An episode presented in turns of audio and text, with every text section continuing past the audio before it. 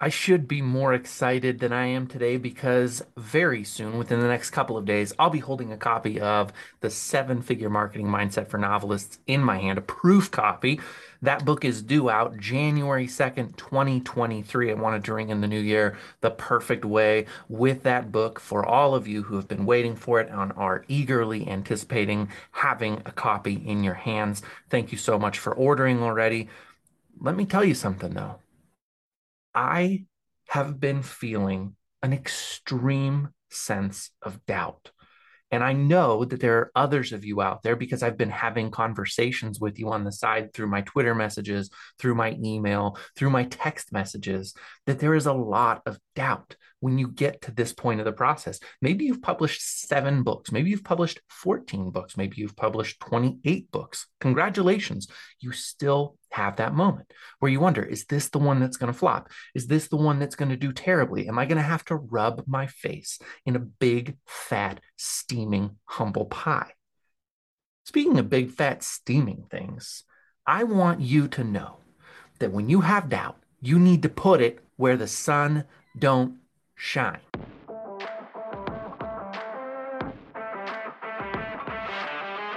Hey, I'm the reluctant book marketer, and I've got just one question for you. Do you see your novel as a million dollar asset? Because if you don't, and you want to, you're in the right place. This is the only show for novelists who want to shift their mindset away from fear and toward abundance. Because you can sell more books than you ever dreamed when you believe in what you're doing.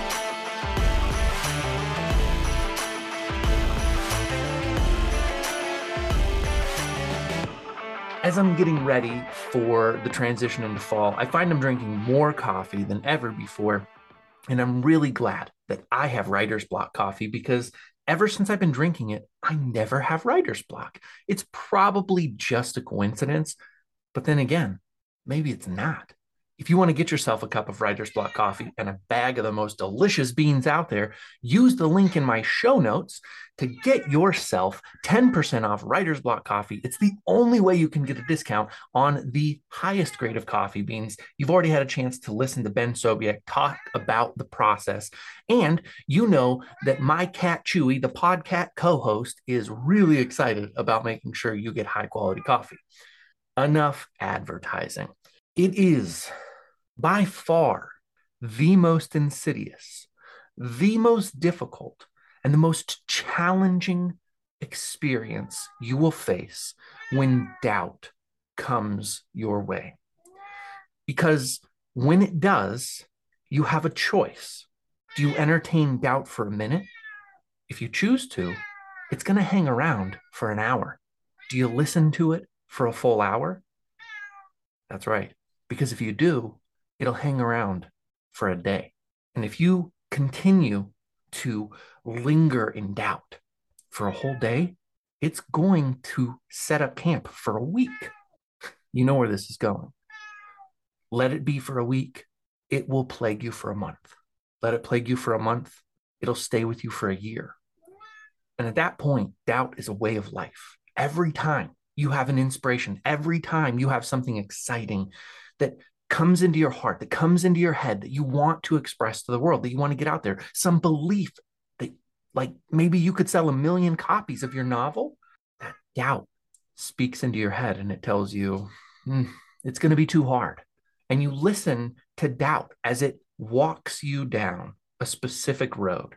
Doubt tells you it's going to be too difficult. You don't know the right people. You don't have a big enough network. Your mailing list sucks. Your book isn't even all that inventive if you really think about it. The characters are kind of bland. The story, I don't even know if it all hangs together. Yeah, sure. I was really excited when I wrote it. Yeah, sure. I thought the idea was cool. But then I saw something on Netflix or, you know, NBC or ABC or Disney Plus. Shoot, I don't know. You probably are watching too much TV, but maybe you read it in a book Maybe you read it in a magazine and it was similar enough to your own story that you started to, to doubt yourself, to doubt that you really have what it takes to get to the top of a mountain.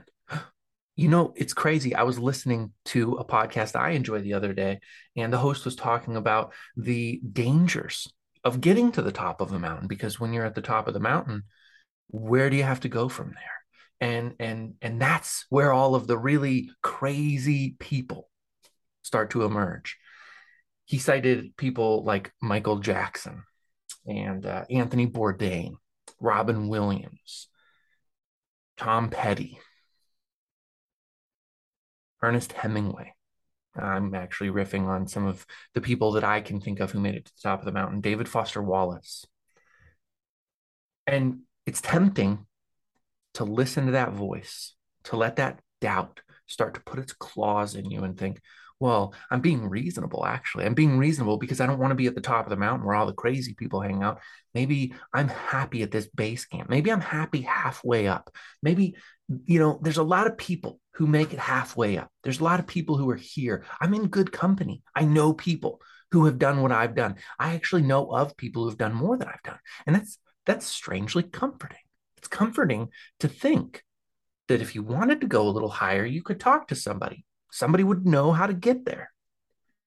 It's comforting to know that at the middle of the mountain,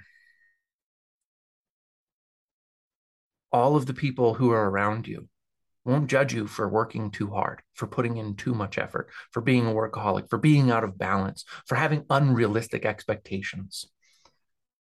You know what? Just have realistic goals, have realistic dreams who doubts realistic dreams? I mean, they're realistic for a reason, right?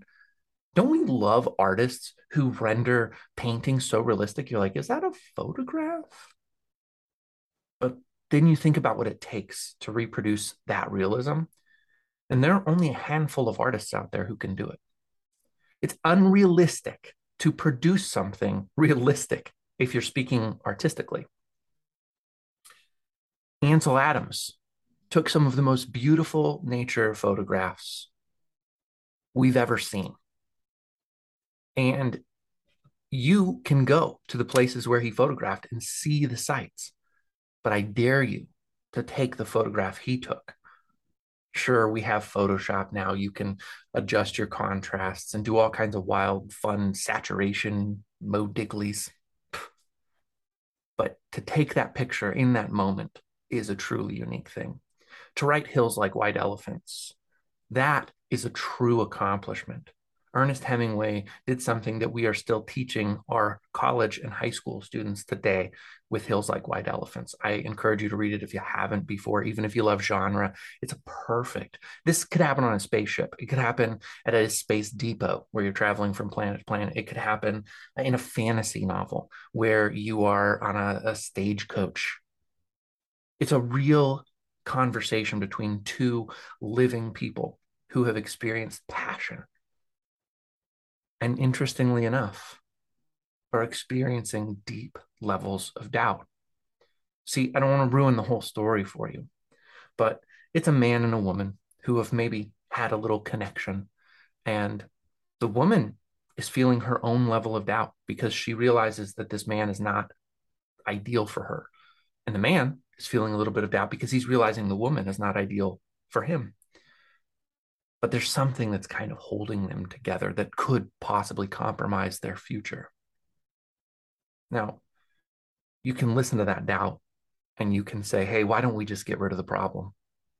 Or you can jump into the unreasonable, the unthinkable, and choose something different for yourself it would have been very uncommon in that day and age to choose something different than the prescribed path. I think it's actually really difficult to do that today.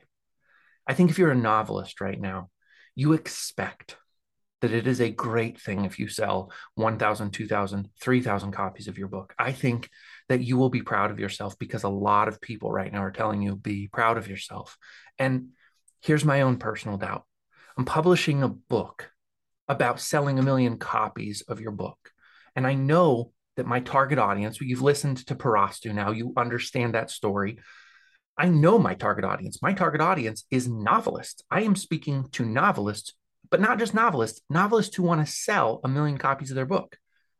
How many novelists do you think there are that want to sell a million copies of their book? Are there a million novelists who want to sell a million copies of their book? I'm flipping a coin right now. And my guess is that there is. There are a million people out there, and you are one of them. You are listening to me because inside of you, you find that you want to do something amazing, that you want to publish more copies of your book than you ever imagined you could. But I also think it is hard work. It is hard work to tell you to spend $7.99 on my ebook because I have to believe the value is there myself. And that is the pain of doubt. That is the problem that doubt creates. Do I believe my book can help you sell a million copies? Do I believe that it can get you in the right mindset? As a matter of fact, I do. But I am personally struggling with doubt, as I know many of you are struggling with doubt. It's a difficult spot to be in.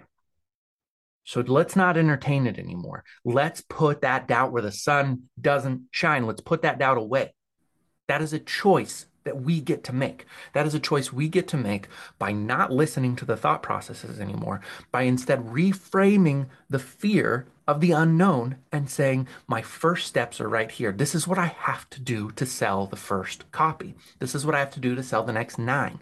This is what I have to do to sell the next 90.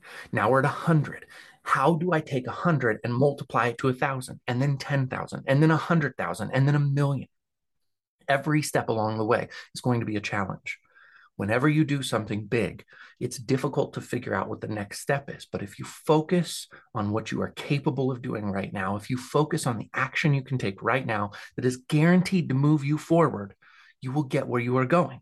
But you can't take off on effort. You can't shortcut. You can't rest. There is no rest here. There is only belief. There's only inspiration. There's only fighting doubt. All the books, all the stories, everything you love is people pushing past their comfort zone. That is what kills doubt. Push past your comfort zone. When you think you are hurting, push past your comfort zone. When you think you are finished, do one more thing. When you think you are tired, do one more thing. When it's time to go to bed, stay up one more minute. When it's time to wake up in the morning, set the alarm one minute earlier. When it's time to finish writing for the day, write one more sentence. Everything you do.